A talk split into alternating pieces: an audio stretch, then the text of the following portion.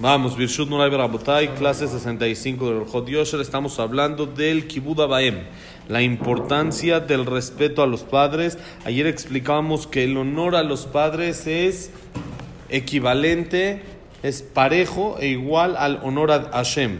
Sí, por lo tanto, el que hace sufrir a sus padres es como si hace sufrir directo a Dios. Y dijimos que hay te- con- eh, cosas graves que están escritas en la Torah, en esta perashá, la de nosotros en Perashat Kitabó sobre esto, que es sobre el que hace sufrir a sus padres, lo alenu, es una klalá, una maldición, una de las 98 maldiciones que hay en esta perashá, es sobre el que hace sufrir a sus padres. Y que la la, cuando es una maldición, es algo delicado porque tiene también como ley del hielo. Entonces no es nada más así, sino es algo delicado. Eso no tiene capará. Sí, Teshuvah perdona todo. No, pero, Pero por supuesto, hay que pedirle per- perdón al papá, por supuesto. pero el papá igual perdona. Sí, perdona, qué bueno, eso es lo correcto. Hay Como lo estudiamos. y hay papás sí, que hay no papás que no. En Alajot Kibudabem que estudiamos que lo correcto es que el papá siempre como que cierre un ojo en lo que les hacen los hijos para que no sean lo alenu castigados o eh, sean culpados por eso. Pero uno no puede saber si el papá perdonó, no perdonó. No es de los dos, como, Si como cualquiera. Si el papá no perdona, no es a la macón, es la javeró. Sí, es Benam la Javerón, como cualquier mitzvah Benam la Javerón que necesita la persona de Shubá con Hashem y también pedirle perdón a quien lastimó. Lo mismo pasa, aunque aquí hay discusión. El Yalkut Yosef trae discusión si Benadam la eh, eh, Kibud es mitzvah Benadam la Javerón, Benadam la Makom. El, el Yalkut Yosef quiere traer una opinión que es nada más entre uno y Dios. No tiene que ver con el papá. La mitzvah es entre uno y Dios. No es como entre uno y el compañero.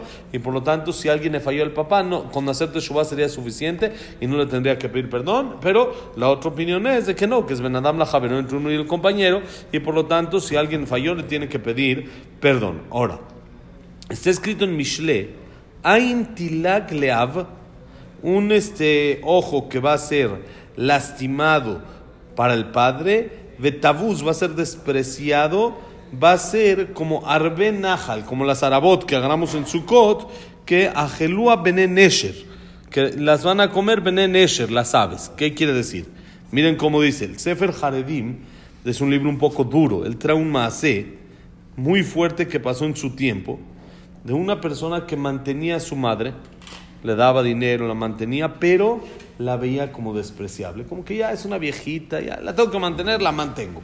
Pero no lo hacía con cariño, sino lo hacía de mala gana y con desprecio. La veía, ya está viejita, ya, ya tome, ya déjame en paz, como cosas así de que no eran tan adecuadas. Y dice que lo encontraron después de unos días tirado fuera de la ciudad, lo aleno, muerto, y con los cuervos que le estaban picando los ojos. Entonces dice, orbe nahal. Orbe, como dijimos, los ojos que son lastimados por medio de arabá. Arabá es como la arabá, la, los ojos. Sí, no, arabá es como la boca. La das es como los ojos. No, orbe nahal es- se refiere a los cuervos. que los cuervos le estaban picando los ojos. Y dice, hay quien opina que no sirve el perdón de los padres sobre el desprecio. Quiere decir, el perdón anticipado, que el papá me dé permiso de hacerlo.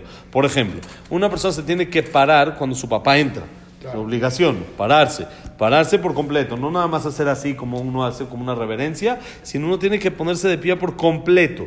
Si el papá le autoriza no hacerlo, puede no hacerlo. ¿sí? Porque es algo de honor, no es algo de desprecio. Pero cuando es desprecio, hay una opinión que no sirve el perdón de los padres. Aunque los padres lo perdonen, el papá dice, a mí no me molesta que me desprecie, que hable feo de mí, que no me, no solo que no me honre, que me desprecie, ese perdón no sirve.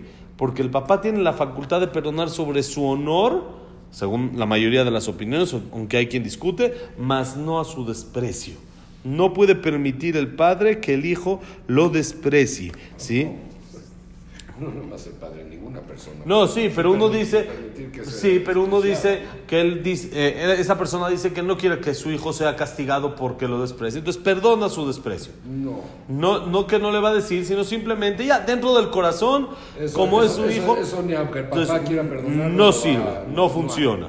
El desprecio a los padres no tiene perdón anticipado. Decir, si uno después le pide perdón y ya está bien, hizo teshuva, eso está bien. Pero no tiene un perdón anticipado, como que un permiso para hacerlo. ¿sí? Como dijimos en el caso del honor, que sí hay permiso de que uno no se pare por su papá, por ejemplo. O lo que decías de llamarle al papá en- en- a otra persona por su nombre. Esto para nosotros, para los sefaradim, es algo muy, muy común. ¿Por qué? Porque todos llamamos a nuestros hijos en nombre de los abuelos, de los padres. Entonces, le quieres llamar a tu hijo y está ahí tu papá. Entonces, ¿cómo le vas a llamar? Si mi hijo se llama David, entonces tengo que decir David, que de hijo, hijo van a voltear cuatro.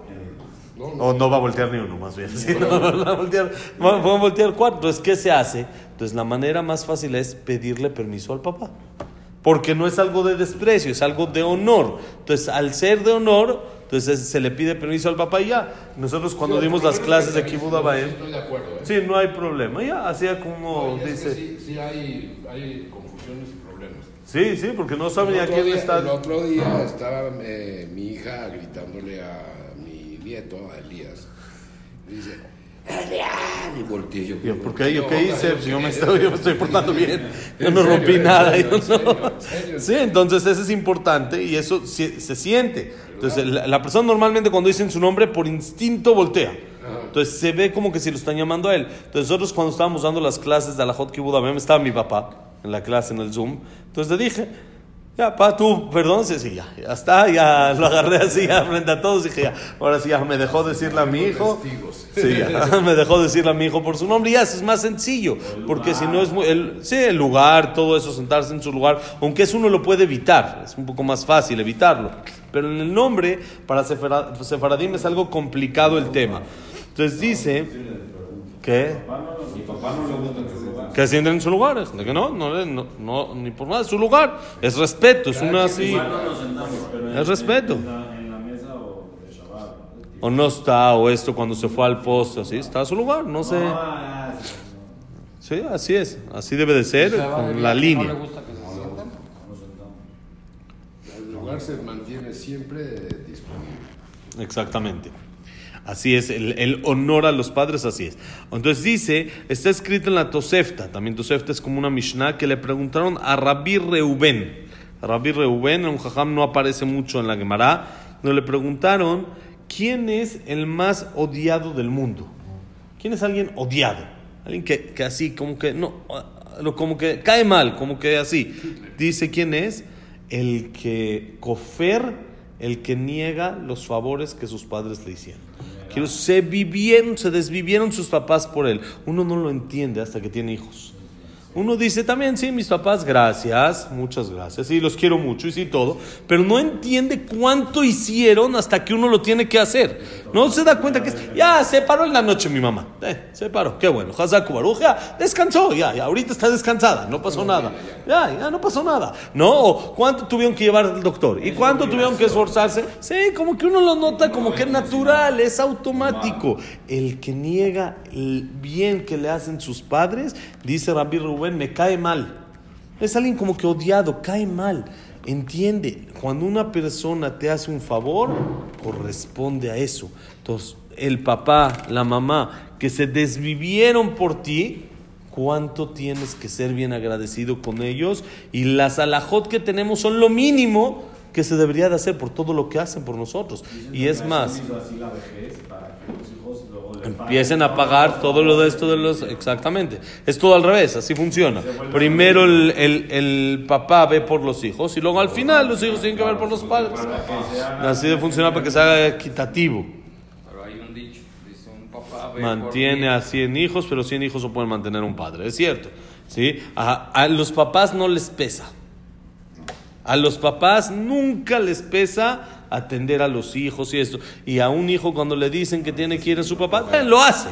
Lo hace, pero nah, capará, ni modo, como que lo tiene que hacer. Y eso es lo que tenemos que trabajar en nosotros mismos, de no ser así, sino entender cuánto mucho más ellos hicieron por nosotros. Y es más, está escrito en la Alajá, unos padres que tuvieron a un hijo y luego lo abandonaron. Lo dejaron con alguna otra familia, lo dieron en adopción.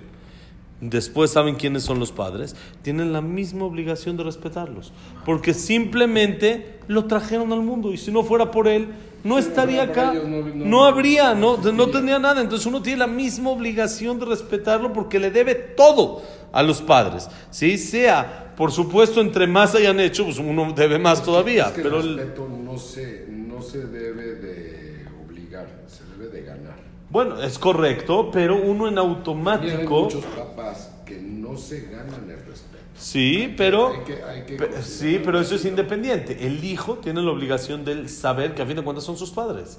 Son sus padres. Yo me ha tocado casos así que tengo que hablar con gente o uno que se están divorciando o esto y eh, la mamá pela a los hijos y el papá no, o el papá los pela y la mamá no, cosas así.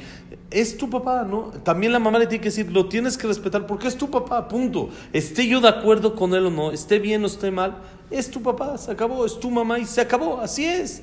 Así es, ni modo, Él te trajo al mundo y si no fuera por Él no estarías acá. Si no es lo mismo que cuando, por supuesto, es todo por cariño y por amor y que uno quiere y desea respetar a los padres y entiende cuánto les debe, a cuando es más por obligación, pero a fin de cuentas, dentro de, si uno lo piensa profundo, profundo, profundo, la persona tiene esa obligación simplemente porque lo trajeron al mundo, no más. Y dice Rabbi Reuben, el que niega el favor de que le hacen sus padres va a acabar renegando en Dios.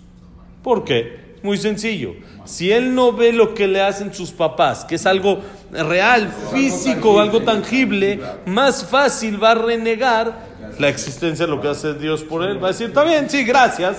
Gracias, sí, es de fe, exactamente. Entonces lo mismo pasa acá. Y dice, Miren qué más duro dice el Tana de Beliau. La persona que no respeta a sus padres se considera como si fuera asesino, como si haría adulterio, como si fuera secuestrador y como si estuviera testiguando testimonios falsos toda su vida. Nada más. Nada más, no, Porque, otra vez, como dijimos ayer, para nosotros nuestros padres son sagrados. Tiene sí, tiene problema de caret, sí.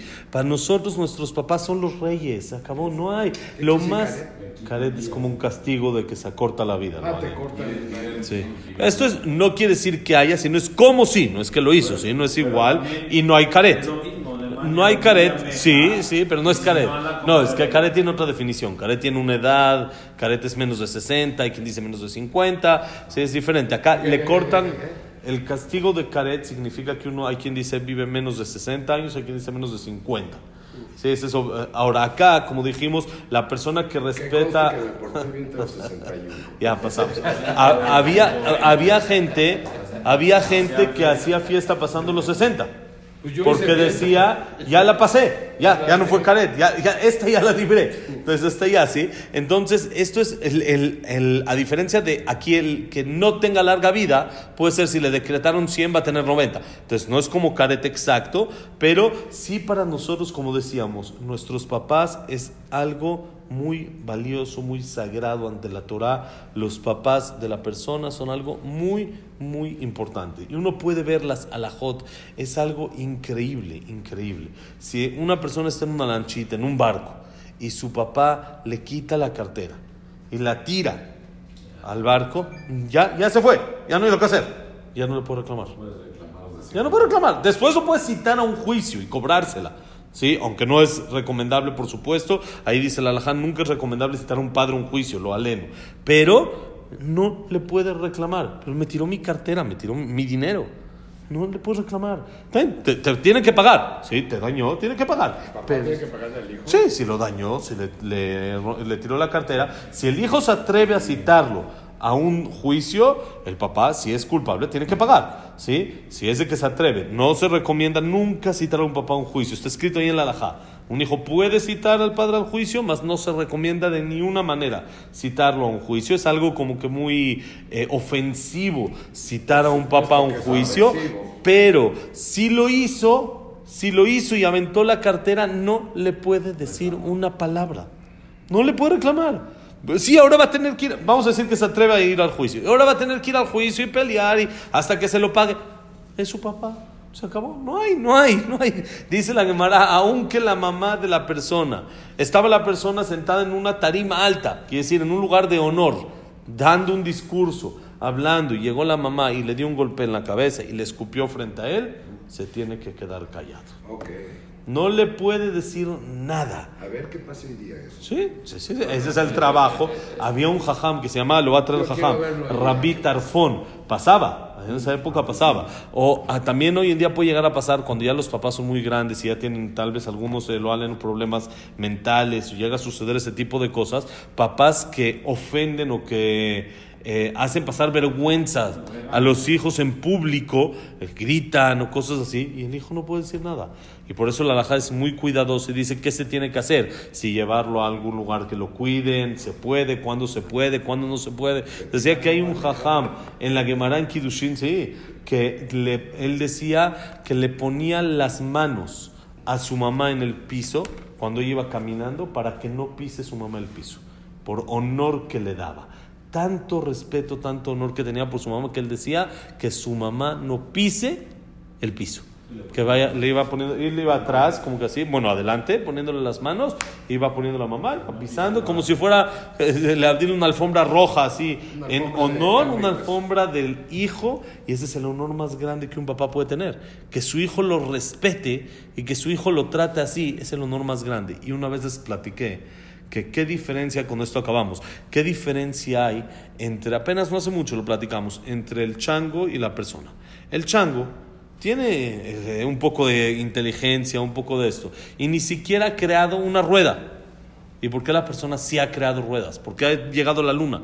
Y el chango también, no esperes que llegue a la luna, pero un coche, que haga un coche, aunque sea de los picapiedra. Nada, sigue igual el chango desde que se creó hasta hoy en día. Se come su plátano, tira la cáscara, camina, se resbala, se rompe la mano, se espera dos, tres días hasta que se le cure, ni siquiera ha creado el yeso. ¿sí? Otra vez espera, al otros tres días otra vez se come el plátano, lo vuelve a tirar, se vuelve a caer con la cáscara y no hay avance en el chango. ¿Por qué no hay? ¿Por qué, puede, por qué es así? Entonces una vez dijo un jajam, Rabatías, que es un jajam del Bedín de Ravnissim Karelitz, Zeher Tzadik Bekadosh Libraja, él dijo, él dijo algo increíble. Él dijo, la diferencia es que el chango empieza de cero. Nosotros no empezamos de cero. Nosotros construimos sobre lo que ya nuestros padres nos enseñaron.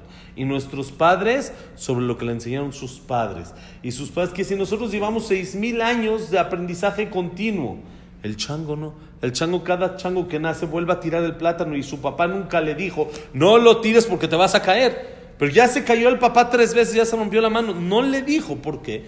La base de, la, de, la, eh, de cómo el mundo va avanzando, cómo el mundo tiene la evolución en el mundo y la mejoría y la tecnología y todo eso, es el respeto a la gente mayor, que es algo que nuestra generación no lo entiende y dicen si el papá no entiende de iPhone o no entiende de tecnología no sirve de nada. No sirve, así tiende la gente a pensar, no, ya él no entiende de tecnología, pero todo lo que tú puedes construir, todo lo que tú hoy en día tienes iPhone, es porque tus papás y porque los, la gente anterior pudo construir, hacer una computadora, pudieron construir máquinas, hicieron chips, y todo eso se va sumando. Si tú empiezas hoy de cero, no llegarías a este aparato.